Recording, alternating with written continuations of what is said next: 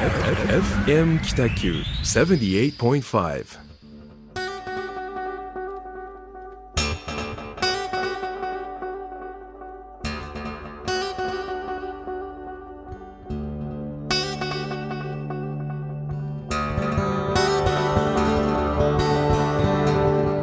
はい始まりましたホワイトスペース、えーグラフィックデザイナー岡崎智則とえー一級建築士の田村誠一郎がお送りいたします。よろしくお願いいたしまよろすしくお願いいたします。危なかったいやのですね、本当もう僕はハラハラしてですね。あの高校1年心拍数が最高に上がったんじゃないかっていうぐらいものすごくヒヤヒヤしました。ごめんなさい あのはいまあフェイスブックご覧になってる方は分かるかもしれないんですけどあのついさっきまでですね岡崎君全く連絡がつかなくてで今日の打ち合わせも何もあの本当はですね7時から大体2人で、はい。はいえー打ち合わせはい、打ち合わせしてみたいな流れで、全く連絡つかなくてですね。まあフェイスブックタグ付けなんかはい。いろんな、えー技を使ってはい連絡取ってくれてましたね、ですね。いやすいません。なんか魚食ってました。でそろそろ ロゴ今からアイデア出そうかなと思ってやたら携帯鳴ってたなと思って。そうでしょうね。台風のなんか波浪警報解除みたいな感じかなぐらいの感じで見てなかったんですけど、はいはい。いやちょっとやばいなと思って。そうですね。田村さんからはい。鬼電かかってたんで やべえと思って。いや間に合いました。そうなんです。あのまあずっと聞いてくれてるあのリスナーの方はご存知かもしれないんですけど一人で喋ったことって一回もないんですよね。ねお互い、はい。だからあの当然お互いをこう支え合う番組でして、はいはい一人で喋るとなるとあの本当生まれたての小時間のようにですね わなわなしながら何を喋ろうかっていうもうし本当もうドキドキドキずっとしてました。すいませんでしたもう心臓に悪いですねい。やもうその分あの移動中お題をいっぱい考えてきあました よかよかったです。はい。すいませんでした本当にいやーまあ間に合ってよかったです、はい今日はそうですねいやあのですねちょっとまあ普段は結構、まあ、念入りにというか、ええ。なんとなく1か月ネタを探してはい。お互いに、まあえー、と 1, 時間ないし1時間半とか2時間ぐらい打ち合わせてどういうしゃべことを話すかっていうのをしてるんですけどはい。今日はそれが全くできてないしそうですね。おそらく多分前回のラジオから以降ちゃんと話したのを、この間あの僕が「タムタムセブン」行った時にちらっと話した。ああそうそう。なんか2人で飲んだのって何年ぶりだろうぐらいの感じで。感じですよね。なんかすごく不思議な感覚でねのあの飲みましたけど。ですよね。あの1か月ですね、ええ。田村さんまたいろいろ起こったと思うんですけど、はい、ろいろ動きがありました、はい。はい。でまあその報告とはい。えっ、とあそうですね。まずあのいつもどこ,、どこのお店に寄ってきたかみたいなはいここらのお店の紹介ですね。はい。えっと、今日はですね、私一人で、えー 岡崎も連絡つかなかったので、あの、まあ、なんか不思議ですね、あの一人だと、はい。スタジオの近くで、はい。えー寄ろうと。ああ えどういうことですか？あのまあ、スタジオの真ん前にですね、あのスタンド酒場シナトラっていう、お店がありましてはいはい、はい。でまあ、こちらに一人で寄ってあのスケジュールをうん。振り返りながら、何を話そうっていうのを悶々と いや考えてましてですね。まあはい。とりあえず間に合ってよかったです、はい。えースタンド酒場シナトラ。前回あれでしたよね。沖縄の。前ああ前々回でしたかね。ね。はい、うん小倉北区魚町2の4の9えー電話番号が093-533-8345っていうですねあのここの一押しはシナトラハイボールですね、えーシナトラハイボールとあとあのイカのくちばしのああれ美串。味しかったですね、これ本当絶品ですね、うんうんあのお酒が何杯でもいけると、うんうん。まあ、いうようなメニューでした。はい。一人で、えー行ってまいりましたいやよかったです、はい。もうその時僕もめちゃくちゃ汗かきましたけど、ね、そう終わったと思いましたそうですよね。で岡崎はあの、まあ、ほ放送5分前にスタジオ入りという ギリギリセーフだと思います。いや本当すいませんでした。よかったです。はい。1ヶ月いろいろお互いあったと思うんですけど。ですね。あ田の村さんは？はい。じゃあ僕から、はいはい。えー今月の動きとしてはですね、はいまあ、まずやっぱちょっと一番大きいのはあのタムタムセブンはいはいはい。まあ、ちょいちょいご紹介させていただいてますけどここね絶対行った方がいいですよ。めちゃくちゃいいと思いました。嬉しいですね。北九州にあんな店ねえなと思いました。ああ嬉しいですね、はい。まああのそうなんです。タムタムセブン9月2日にオープンいたしまして、本当もうあの皆様の、えーサポートの中ですね、えーすまあ、テーマとしては豊かさの美術館とはい。いうことで、まあ、日々何気ない豊かさを追求するみたいなところがベースにございます、うんで、まあ、本当オープニングの日はですね本当たくさんの方々来ていただきまして、はい。すごかったですね。はい、で県外からはですねあの福永光雄さんああはいはい。来ていただいて、はい。そうでしたね。本当にもうなんかびっくりでしたね。はい、これなんか恩返しとしては、はい。あの本当にえっと周南市、はいはいにはい。えーああ行きたいね。もう行こうと思ってます、はいはいはい。でこのラジオをきっとまた聞いていただいてると思いますんで、はいはいあの光雄さんあの、はい。普通にイベント組んでいただいてあの何も当然交通費もあのフィーも あの僕はいりませんので。あももちろん僕もはい。何回も。あの本当なんかイベント組んでいただいてはい。周南市にあの私何でもいいです。遊びに行きますんでまた。本当ですね。よろしくお願いいたします。ありがたいですねはいもう本当ありがたいなと思いました、もううん。お礼としてはですねなんかはい。お礼ができるとしたらそういうことかなと思いながらうん思っております、えーっとあとはですねあの私韓国はい。視察に行ってまいりましておえーっとそうですね。まあ2泊3日で行ってきたんですけど、ねうーんなんか要点としては、うん。あ2つかな、あまず3つかな。情勢的に大丈夫だったんですか？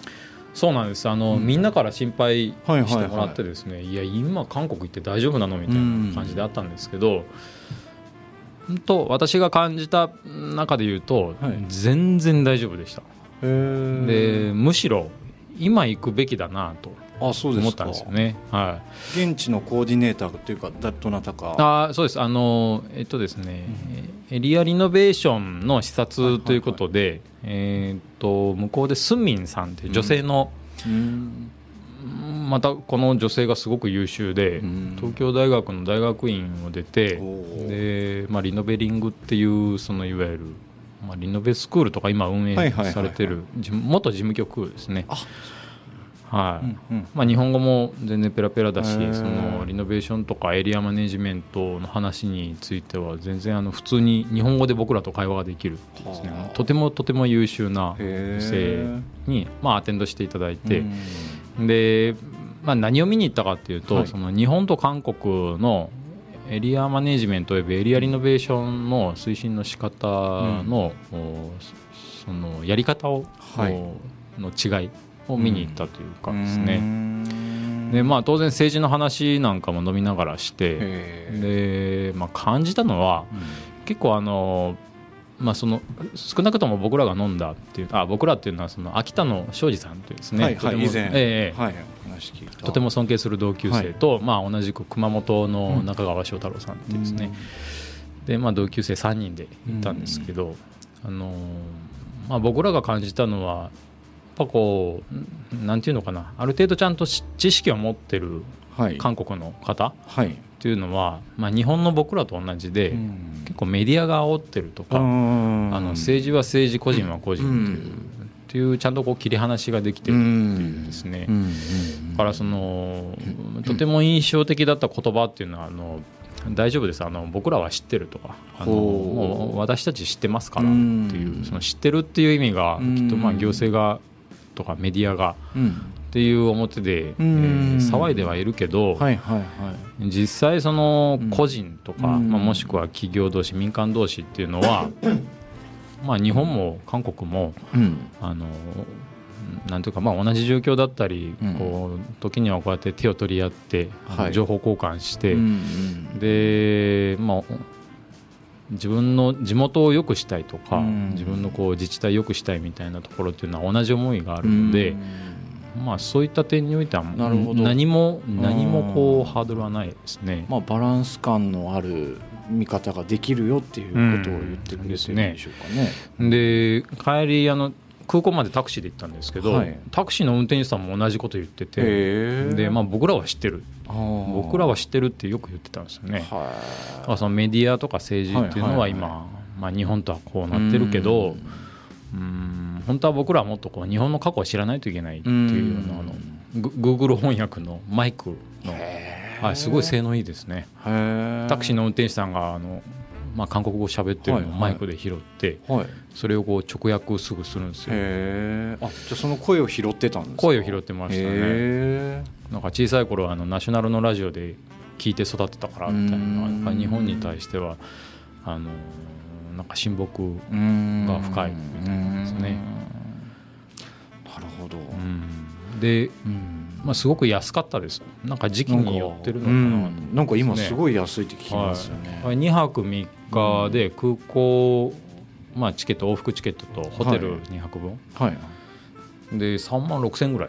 お東京に行くより安いんですよ。安い。おううん。へえ。で、まあ、入国審査とか、はいはい出はい。国もそうなんですけどむっちゃガラガラで。そうでしょうね。スムーズでしょうね、めっちゃスムーズなんですもう何もストレスない。えなるほど、じゃあもう本当変な話東京に飛行機で行くのとあんまり時間的に変わらない変わらないですね。はい。ソウルですか？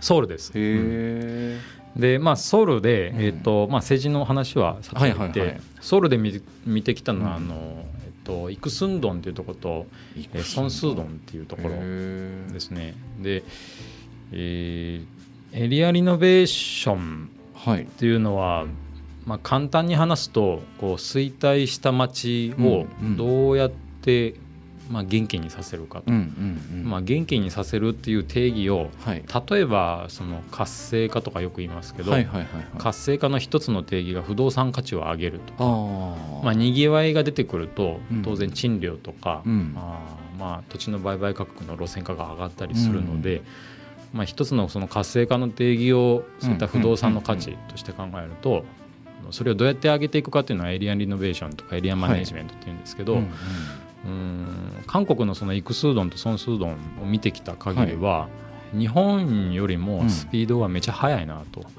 えっ、とそれはふ、うん、なんなんていうんですかねこう不動産価値が上がる上がるっていうまでのスピードが。スピードが。へえまあ、例えば日本でいうとうーんまあ、一番分かりやすいのはやっぱ小倉北区メルカート3番街。はいとか、はいはいはい。あーまあ、2011年の6月うにん。スタートして、はい。で約今8年経ったじゃないですか、8年ちょっと、うん。でその8年の中で時価がちょっとずつ上がってるみたいな。っはいはいはいはい。ていうその8年のスパンで考えると、うん。韓国はその多分半分か3分の1ぐらいなんですよスピードが。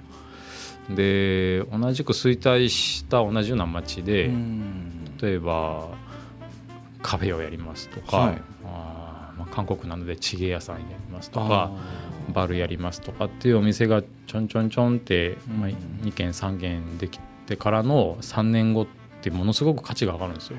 不動産価値が。でいろいろその韓国のエリアリノベに関わってるあの、まあ、そのスンミンさんの周りの,、あのいろんな方紹介してもらったんですけど、話を聞くと、お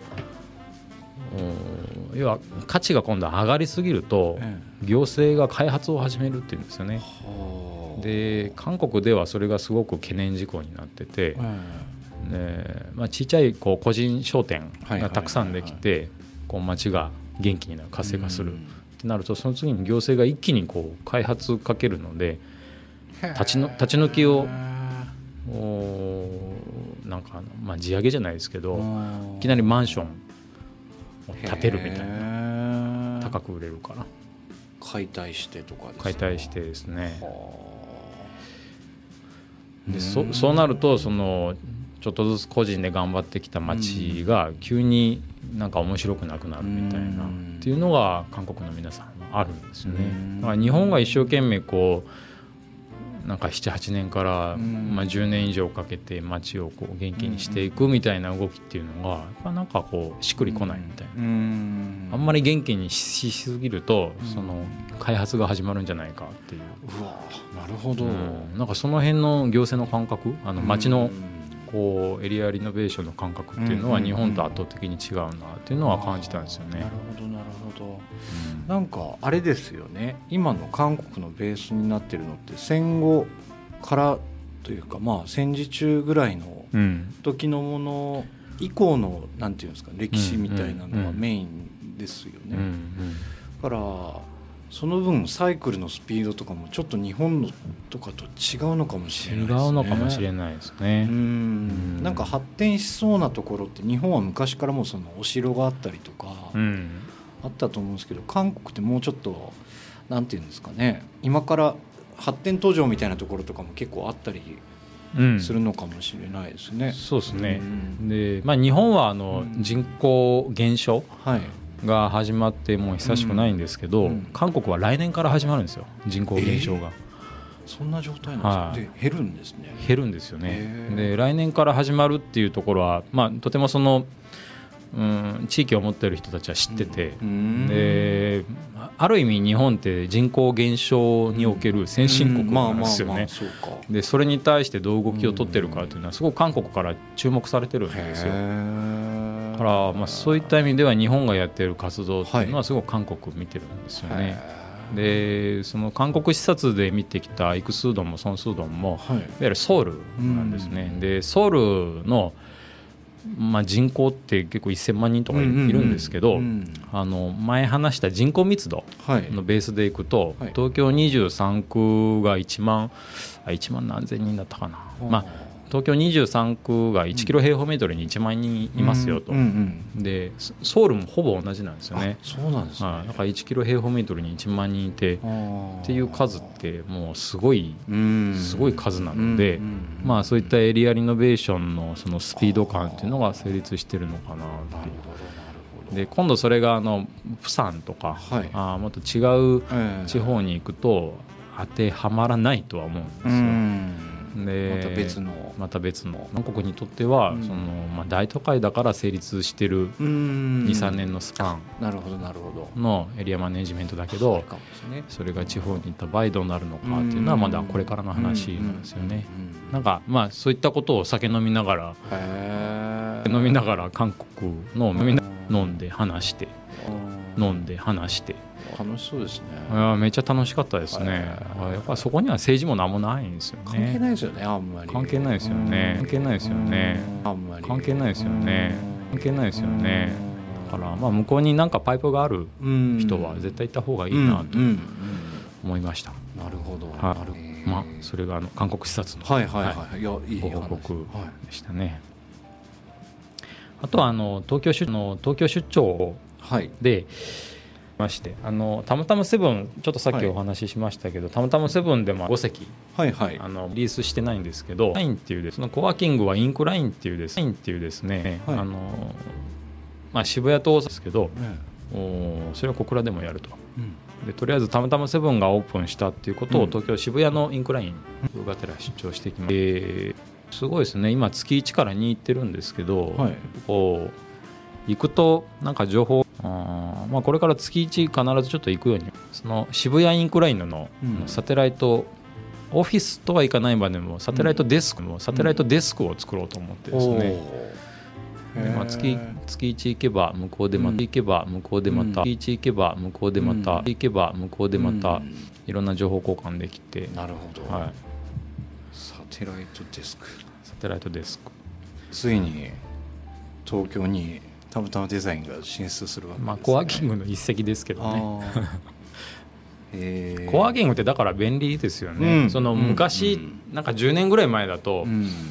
あのサテライトオフィスみたいはいはない。電話引いて、はい。事務所場所賃料を出してうん借りてみたいなっていうすごいあの資金かかるイメージでしたけど今本当月々1万とか2万かからないぐらいで1個場所が持てるっていうのはなるほど。なる楽だなと思ってですね。まあもうそこをサテライトデスクですって言えばうん。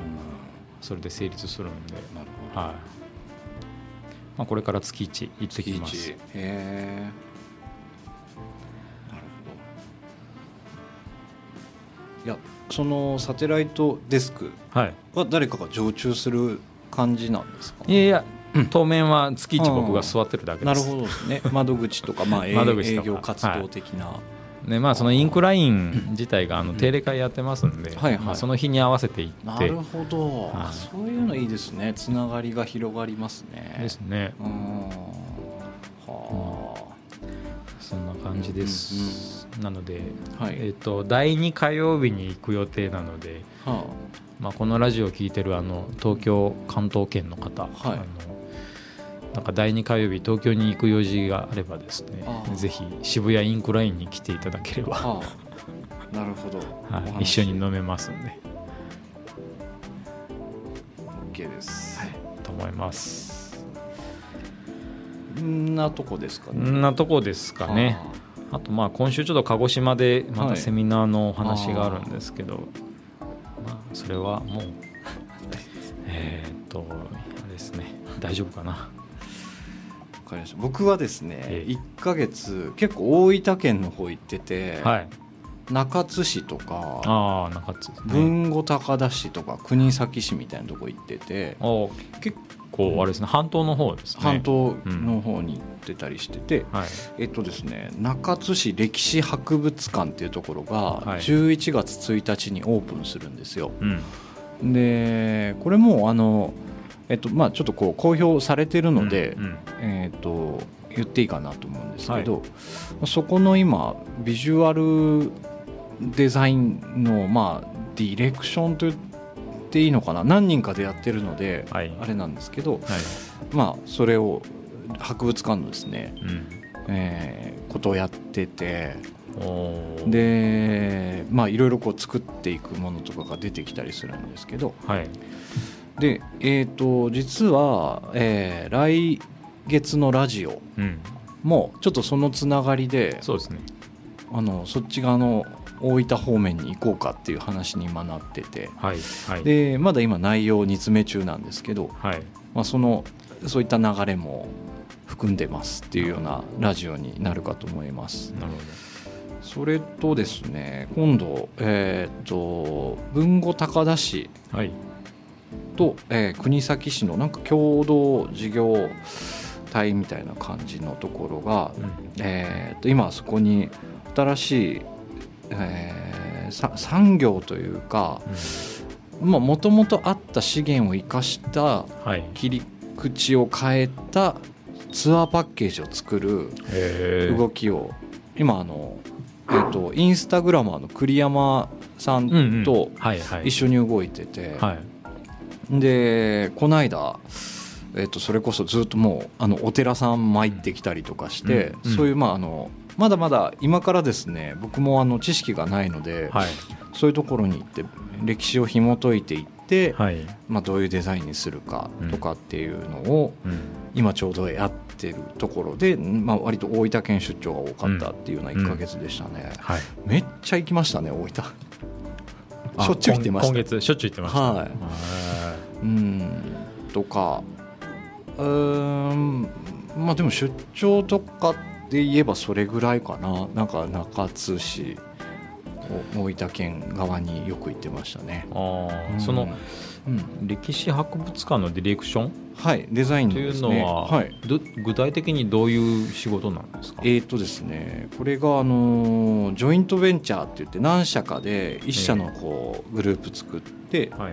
で、えーまあ、それぞれのこう専門分野の会社の人たちが、うん。まあ、出資といったらちょっとあれなんですけど、うん。えー自分たちのうんと得意分野を生かしたはい。共同事業体みたいうん。な感じで、えーとまあ、こういう見え方がいいんじゃないでしょうかっていうのを、まあ、あの普段カフェをやってる方とか、うん。とメニューふ普段開発してる方がこういうカフェメニュー出したらどうでしょうかとか、うんうんうんで、まあ、インスタグラム栗山さんはトータルでコンサルのそういう行政関連のお仕事をやってた経験があるんで、まあ、あのこのうーんそうですねなんか本当に数字これで大丈夫でしょうか、うん。みたいな、まあ、トータルでやる中で僕はもうビジュアルの部分をやってたりししてますね。でまあ基本まあその細かい紙物から、うん。えーまあ多分そのうちユニフォームとかもうん。あるんですけど11月の1日にオープンをししますので、うん。うん。それまで結構バタバタしてるかなというところですね。それとですねもう一個は、まあ、これも別にどっか動いたわけじゃないんですけど、はい、読売新聞の西部本社がうん。新しいうーんと記者さんがニュースを拾うんだけどうん。割とその新聞記事とかで書かれないのソフトな部分のニュースを発信するささっとっていうサイトを作ったんですよ。はいはい。それの、まあ、ビジュアル制作とかをやってましたね。まあ、でもそれはもうちょっとずいぶん前に動いててやっと最近ローンチしたんで、うん。うん、っていう流れです。ささっと知ってます。あ。の結構これなんか個人がやってるのかなぐらいのすごく読売新聞じゃない感じですよね。はいはいうん。はいあれすごくいいなと思いました。はい、ローカル感がよりローカ出てるルはい。一応北九州のことも書いてるのでひらがなでうん「ささっと」で検索してもらえるとうん何か出てくると思いますんで見てみてくださいですね。なんか手作り感いいですよね。はいね。うんわかりました。はい、まあ、そんな1ヶ月でしたうんで今日はですね、ええちょっとこうお題をまだお互い共有できてないのでそうそう。1曲曲を挟んだ後にちょっと1分ぐらいで打ち合わせややをしてりましょう。あの話を続けていけれたらと思いますんではい。じゃあ曲を聴いてください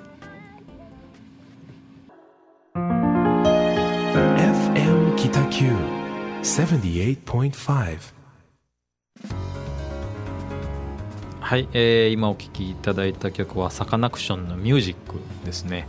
はいあのホワイトスペース始まって以来初めて私が選曲したというまあ岡崎君が音信不通だったのでいやすいませんでした、はい。い、や選んでいただいてでもね僕も今週はあ今月はサカナクションかけたいなってちょっと思ってたんですよ本当に。あ本当。あ、はい。よかったです。さすがだな。はい。いやもうギリギリでした。いやあのですね、ええちょっとこうバーッとこう今すり合わせをしていく中で、はい建築系のデザインをしている田村さんと、グラフィックとか、まあ、ウェブというか、まあ、ビジュアルを作る側のうん。デザインの業界に今いるじゃないですか、はい。はい。でももうその自分たちが目指し出した時のうん。業界のなんて言うんですかねこうイメージというか目指す場所とうん。今の働き方って結構変わってると思うんですよ。変わってますね。はい当時だったらまあ圧倒的にそのパワーを持った人がうん。求心力でいて、うん。その人になりたいみたいな感じで言ってたと思うんですけど、それってなんかもうその時の時代は良かったかもしれないけど、うん。今なんかあのななんだろう安藤忠雄さんみたいになれるかって言ったら、うん。なんかなかなかちょっとなんか難しいというかそうですね。うん。うん。ちょっとなんかイメージができにくいうん時代だと思うんですよね。はい。で僕らなんかもそうなんですけども、えーとまあ、いろんな人がいてコンサルをやりつつ、うん。あのデザイン経営の方に入っていくとか、うん。うん。っていうですねいろんなその働き方がある中で、さっき言ったそのインスタグラマーっていう言葉、うん。うん。栗山さんっていう、うん。あのエイジコックスの栗山さんっていう方がいたりとか、で、えー、とそのインスタグラマーうん。なんどうやって収益上げてるのかとか、ね。マネタイズしてるのかうん。みたいなこととか、普段何やってるのかとか、うん。ちょっと分かりにくい部分あると思うんですよね。うん。とか、うん。あとそのうーん芸人さんをやってたあのキングコングの西野さんとかって、はいはい。はい。オンラインサロンって言って今、えーっと3万人弱ぐらいの人から月額1000円で、うん。あの閉じたオンラインの中でのセミナーとかやってて月額3000万円売り上げてるみたいなね。世界だったりとか、うん。まああと本当 YouTuber とかですね、この自分たちの仕事に関わることか分かんないんですけど、うん。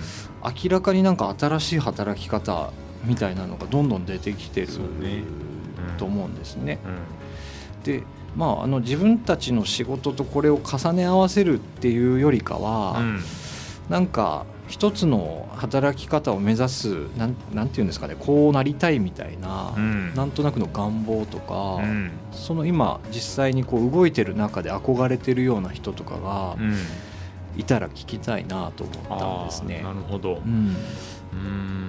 そうですね、うん。なんかあのーまあ僕はあの専門学校を卒業して二十歳から社会人で働き始めたんですけど、え当然22年前ってそういう言葉なかったんですよね、えはいはいはい。インスタグラマなかったですよね。ー、うん。まあ、オンラインサロン YouTuber、まあ、クラウドファンディングとか当然なかったんですけど、うんうんうんその二十歳の時当然建築には燃えてましたけど、えまだあの新築のはいいかにこうファインでかっこいいはいはいはいはい。デザインデザイン。建築デザインできるかみたいなうんをやりたいってずっと思ってたんはいはいはいはい。でその意識が変わったのはやっぱ独立してからあそうなんですか。ですね。結構最近だと思うんですよ、へまあ独立してから、ーうん。まあ、当然飯食わんといかんので、ううん。ーんどうやったら飯食えるかなっていうのを、本当なんかじっくり考えると、はい。あのーなんか社会的な貢献度を上げないといけないっていうのは、出てきたんですはいはいはいあの当然社会的な貢献度っていうと、あのもう世間からうん。ニーズとされるみたはいな動き方しないといけないなうん。と思っててでそこにやっぱこう、まあ、当然ある程度ちゃんとしたかっこいいデザインとか、はい。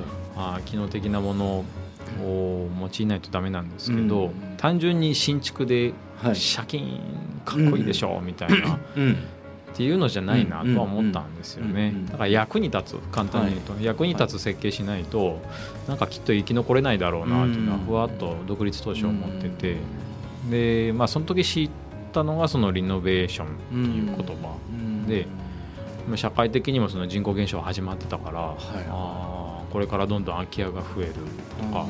で空き家が増え続けるとどうなるかっていうと、はい。そのまあ、自然倒壊、はい。えーもしくはその火災があった時に誰も管理してないから、どんどん火災が広がるっていううん。防災観点であとはその防犯うん。要は悪い人がそこで勝手にたむろしてみたいな、はあ。っていう悪の温床みたいなところの抑止はいになるっていう、うんまあ空き家って増え続けるけどどんどん減らさないといけないとか、うん活用しないといけないっていうってなると、うん。結構建築とか設計の力ってすごくそこに、あのなんかあー、まあ、活用できるというかですね、はい。まあ、そういうのを勉強してきたあの建築の設計は勉強してきたので、はいはいはい。まあ、そこに生かそうかなと思ったのが、まあ、リノベーションやろうと思った入り口ですね。社会性をプ社会性を。だから本当にあの、まあ、純粋な話、はい。社会良くしようみたいな大義名分で独立したわけじゃなくて、むしろうんもう生き残るために、まあ、社会に貢献しないと生き残れないなっていうのがあったので、はまあ、生き残るために社会あに貢献できる設計を追求していくと今に至ったっていう。なんか田村さん2回リノベーションオブザイヤーになったじゃないですか。なりましたね。はい。なんか時代がはい、求めてる人なんだなって思ってましたね。そのあうん。まなんかあ、うん、こそばい。い。いやいやその あの1回目の時はえ分かんないじゃないですか、うん。その、うん。いやすすごかったですよ。あのそのゆかしのね、えうんうんうん。あれも作品も良かったなと思ったんですけど、うん。2回目撮った時にうん。あちゃんとその時代にあ合わせたというかちゃんと課題を解決してうん。る活動してるんだなっていうのでまあ、ちゃんなんかすごいなと思ったんですけど、そうですね。なんか僕のパターンは、うん。えっ、と27かなんかで独立したんですよ。うんうん何にも誰にも仕事もらってないのに、うん。今日から独立しようと思って、うん。で名刺作って、うん。えっと最初何もすることないんで、うん。いろんな人のとこ行ってたんですけど、うん。その僕の場合どうやって知ってもらうかばっかり考えてたんですよあね。ー。えっとなんかまあ例えばスーパーのチラシとかもやったりとかしても、うん。別にその作者が誰とかうん。関係ないじゃないですか。うん。売れてなんぼみたいなことなんで、うん。その自分が何を作ってるかみたいなことを多分知られないなと思って、ちょっと作品とか作ってたんですよね。ああうん。自らね。自ら、うん、何も発注者がいない状いない。態でねです、そうですね、柄を勝手に作ってポチ袋にしたりとか、うん。メモ用紙にしたりとかして、うん。まああのでもそういった意味では田村さんと会った時に初めてそれものにしたというか、その思考をちゃんとインプットをアウトプットしだしたぐらいの時なんで、うん。78年前なんですけども、うんなんかそういう活動だったんですよね。でえっとい今でこそなんかいろんなこと分かってきたんですけど、うん。なんか社会貢献みたいな感じっていうのをうん。この会話でするけど、うん。グラフィックデザインって結構難しくてあー。なんかそのトータルでイベントをディレクションしてて、うん。うんなおかつデザインのトータルのディレクションをしてるとかだったら分かるんですけど、なんかいまいちそのソーシャルみたいなやつがまあマインドとしてはありますけうんど結構作品性になんか寄っていった方が周りの人が引き上げてくれるような感じがする時があるんですよね。うんうんうんなんかちょっとまた変わったことやりだしたぞって言ったら岡崎さんうちで展示したらとかっていうようなうん。パターンが多くてあんま社会課題の解決できてない気がしたりするんですけどうん。ねもともと好きだったんでそういう話とかうん。人口減少とか街づくりとかですね。うん。だからそういう方たちと話すことは多いからやっぱそういう仕事も増えるんですけどうん。なんとなくその田村さんみたいにこう引いた目線であんまり考えれてないことがあったりするんですよね。うんでなんか今後この働き方うん。えーとまあ、今40とか41ぐらいの年代で、えー、と20年後とかって、うん。こんな話しましたっけ？ラジオで。したことあるような気もするけど。なるかなあったかな。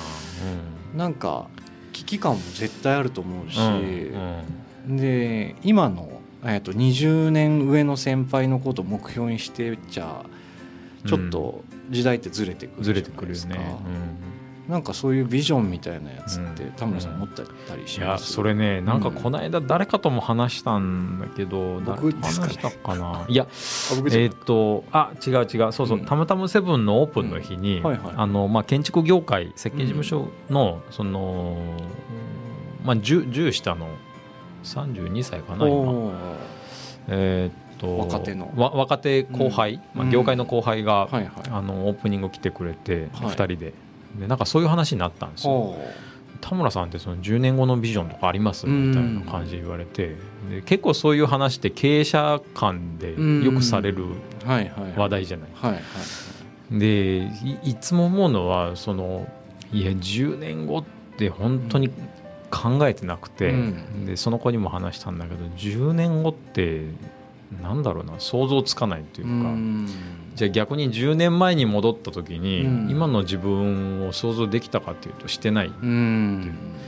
なんかそのグランプリ2回取ってなんかラジオ番組出させてもらってっていうのを想像できたかちょっと当然してないのでうん。何が、まあ、い今の形がとても僕はい満足してます、とてもいいあの思ってもみなかった展開になってるのでとてもいい状況ですと。うん。じゃあ思ってもみなかった展開にどうやってなったのかっうん。ていう話になったんですよ、はいはいはいはい。10年後のビジョンって見てないけど、じゃあどうやったら今のうん。形になったのかっていう話をし,、はいはい。ていくとその子に話したのはあのもう10年前ってとにかく目の前のことに一生懸命になってたと、まあ、目の前のお仕事をくれる人に対してうん。もう真摯に向き合ってちゃんとうん。やってきたしなんか、まあ、仕事じゃなくてもこう人と取るコミュニケーションとか、うん。すごく丁寧にやってきたっていう自負はあるので、はい。あのきっとそれが今につながってるんだと思うっていう話をしました。なるほど。なるなんかそのよく経営者の中で10年後のビジョンってどう、うん。みたいな話になるけど、うんいつも答えるのは10年後って本当考えれなくて、うん。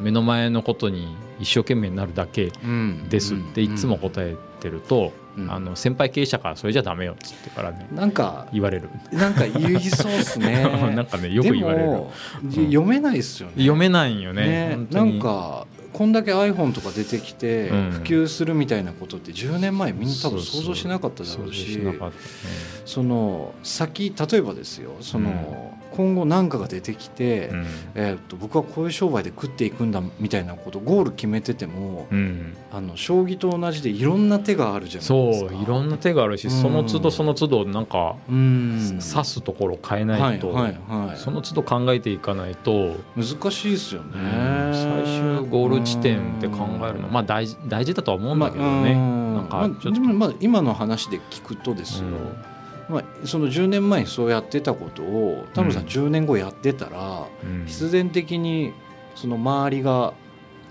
うん。なんかね、こう支えてくれるっていうか、うようななんか生き方しそうな感じがしますね。なうん。なんちゅうんですか、そうね。その例えば渋谷に今度サテライトデスクできた。渋谷の仕事しだしたみたいな、うん。でもいいことというかいい人付き合いをしますみたいな、うん。うんみたいなことなんでしょうかね。うん。ほ僕がまとめていいかどうか知らんけど。わかんないけどね。でも結局そうっすよね。ビジョンとか、なんかあんま分かんないですねね。そうなのね。だから10年後ビルが欲しいかって言ったらまうん。あそうでもないしなっていうビル。例えばね自社自社ビル建てるとかはまあよくある形のビジョン。はいはいはいはい。ていうのもまあでもちょっと違うしなと思いながら。まあい今やってることはやり続けたいなとは思うぐらいでなんだろう欲がないって言われればー。そうなのかもしれないけど。例えば、えっと室町うん。2丁目を全部うん。タムタム設計でやりたいみたいななんかこととかないですか？うん。まあ考えたことなかったない。ねあー。ないね。あのあでもね一つ、あそうだなって思ったことがあって、はいあのはいアポロ計画の松山さん、はいはいはい。福岡の。はいですすごく経営者なんですよ、はい。デザイナーでも建築家でもあるし、すごくあの博学でいはいはい。ろんなことを教えてくれるんですけど、松山さんから言われたのはあの10年後のビジョンって考えてるみたいな話で、で例えばじゃあ自社ビルを持ちたいとかはい。あのって思ったらはい。いや自社ビルじゃなくてあの通りを作る、まあ、渡辺通りみたいな、はいはいはいはい渡辺さんが不動産たくさん持ってたから渡辺通りになった。でビル1軒じゃなくて、うん。たまたま通りを作るって思えば、うん。少なくともビルうん、ビル3とか4棟ぐらい持てるんじゃない？なるほど。ああそれでも。ビうん、ビジョンより一回り上のビジョンはいはいはい。を持てば、あの少なくともその手前のビジョンは超えるんじゃない？みたいなことは言ってましたね。なるほど。うん、確かに、うん室町で今、まあ、室町シュトラッセでちょっと活動はしてますけど、ああいうのがまあ56棟できると、なんかたむたむ通りだねとかって言われるようになるのかなとか、距離的にもあの間にねあと23軒あったらねあればねこう拠点というか、ああなるほどですだねからまあ自社ビル持ちたいみたいな、うん。じゃなくて自社ビル持ちたいんだったらたむたむ通りをうん作る。あっていうふうにした方がいいよっていうなるほどアドバイスを受けましたね。点と点をはい、線でつないで。通りを作る、うん。は通りをまたたくさん作ってメインにするああそういう話、あなるほどですね、うそのためには真摯に向き合っていいものを作って、ん。社会のことを考えてっていうことなんですかね、うん。なるほどなるほど。ね今はあんまり。10年後どうなりたいかってなんか全然考えつかないですね、実際でもそうっすね。本当。本当は設定した方がいいんんですかね。じゃないかなとは思う。うん。自分ができてないんで。いやーどうなんだろう。どうなんだろうなこの流れが終わりそうだなとかは分かるじゃないですか。うんうんうん。なんか今のこの時代ってなんかうん。何々が終わっていきそうだなみたいなことは読めるじゃないですか、読める読める、だけど次何したらいいかとかってあんまり考えれないですよね。そうなんですよね。うんだからこの間その東京渋谷に行った時にも、はい。あのー要は資金を集める方法はいはいはい。で、まあ、さっきのオンラインサロンとうかん。もあったしそのクラウドファンディングの話もあったんですよね。でサブスクリプションとかですね、うん、サブスクリプションの話があって、でそれってここ本当10年経たないぐらいに出てきたっや全然経ってないでしょ。5 6年ですかね。はていう話で,、うん。でしかももうクラウドファンディングそろそろ終わるよねみたいな話にもすでになってるんですよね。でそう考えるとじゃあクラウドファンディングが終わったら次は何みたいな。何なんですかね。それを考える人はきっうん。となんか時代を作ってるんだろうなっていう。クラファンがなくなったらなんででも、ですかね、株？一個戻るな まあ、オンラインサロンとかってちょっとこう名前が出てないとうん、できないじゃだでないできないみたいなのありますよねでもこのオンラインサロンも西野さん曰く、うん。オワコンだって言ってましたね、ああもう終わりなんだこね。この人自体が稼ぐための、うん。うんうんそのマネタイズとしてのモデルじゃなくて、なんかあの街だって言ってましたね。これも。あ街。えっとな何千か払うじゃないですか、うん。でえっといろんなイベントするときに手伝うらしいんですよ、うん自分から金払った上に。うん労働力として。でそこで出会ったら、ん。まあ、例えば僕なんかはそのじゃあ今度このイベントのポスター作ります、っうん。てなった時に、えっ、となんか今度 あじゃあ僕そのウェブのプログラムの開発やります、うん。みたいなことになるじゃないですか、うん。じゃあその街の中であの人がすごいいいデザインしたぞって言って、うん。あの金が回ったりしだすらしいんですよ。でえっとそのオンラインでサロンで集めたやつも税金みたいな感じで、その人たちに今度何かやるときにこうちゃんとお仕事として回すらしいんですね。だからなんか一つの街だみたいな共,、うん、共同体みたいなこと言ってたから、うん。まあまあオワコンっていうのは多分なんかこう極端に言ってると思うんですけど、うん。うん、なんかお金の収集方法がまあなんかもう一個さらになんか変わりそうなうん。予感しますよね。ねなんかもう次のステップにうんうん。行くんだろうなっていう今その隙間ですよね。隙間ですよね。うん。何なんでしょうね。などう前も次そうそうな何が始まるんだろうっていうのはありますね。わかんないですね。ね。まあ、フェイスブックもそろそろ飽きてきてる時代じゃうんいやないもう全ですか然僕知らないですもんでしょ。ね。大体なんか誰かのなんかランチとか飲み会ばっかり出てきて、うんうん。何のインスピレーションもね受けない。です、うん。僕も完全にオフィシャルで使ってますうからん。ね何なんでしょうね。ねなんとかペイみたいなことなのか、うん。でもなんかねやっぱし信用は、うん。多分あんまり時代に左右されず変わらなさそうな気はしますけどね。ねうんうん。この人は何の人だみたいな。フェイスブックはなんか発信材料じゃなくてこう、うん。なんだろうな情報のツールとしてはずっと残るんだろうな、うん。まあ、連絡連絡方法ですね。ね。今日もあのメッセンジャー電話でずっとうん。岡崎君に電話鳴らしましたけど、出ないっていうね。あのメッセンジャーも既読にならないいという。やすいませんでした。ギリギリまでヒヤヒヤしてましたけど。メッセンジャーって来る時めちゃめちゃ来るじゃないですか。めちゃくちゃ来る。でもオフにしてるんですよ。オフしてるよね。わかるわかるいやすグループのやつとかね。いやもうやばいですよ、参加人数多ければ多いほどずっと来るからね、オフにするもんね。しますよね、うん。コメントなくてあのコメントに「いいね」がついただけでなんか音鳴ったりするじゃないですか。プーンみたいなちょっと音消してしまってて、うん。いや電話もらって気づきましたねだから。あよかった。よかったです。ありがとうございました、まあそういうこともありますよ、ありますね。ね長いことやってると間に合ったんでよかったです。予定見たらねちゃんと入れてるんです。入れてるんでしょ。で1時間前に大体 Google カレンダーってアラームなるじゃないですか。ん、アラームなりますね、くっそーと思って。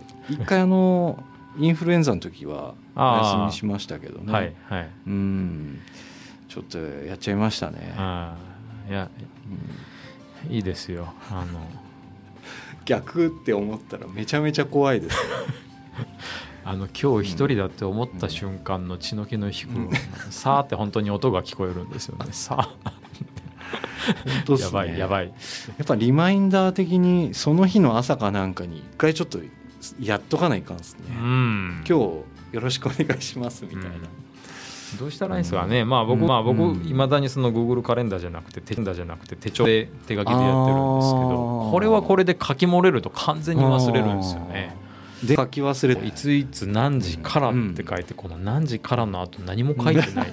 これ何の一番恐ろしい。何の時間だっけなみたいなのよくありますね。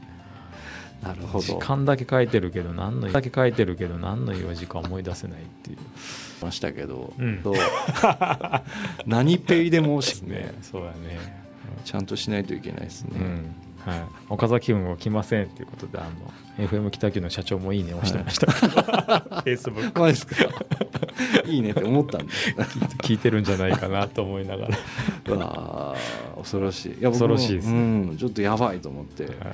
何もするどうしようもできなかったんですけどね、うん。とりあえず間に合ったんでよかったです。はい。うん。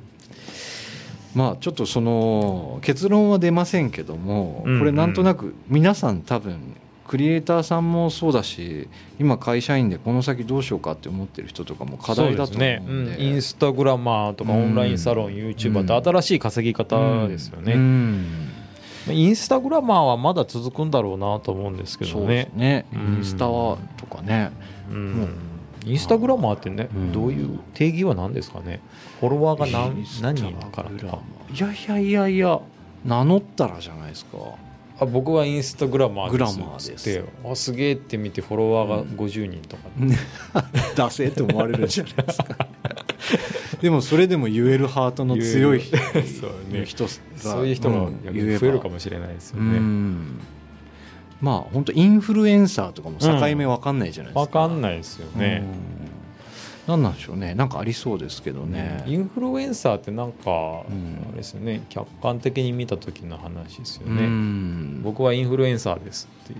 言ったらいいんでしょうかね。インフルエンザですとは違いますけどね。ああ親父ギャグが出たところすいません。そろそろ締めましょうか。はい、ということでまた来月は今度収録になりますんでちょっと普段と違う雰囲気の中でやらせてもらうと思いますんで、またぜひ来月もお聞きください。はい。はい。じゃあ今日はどうもありがとうございました。ありがとうございました。失礼いたします。失礼いたします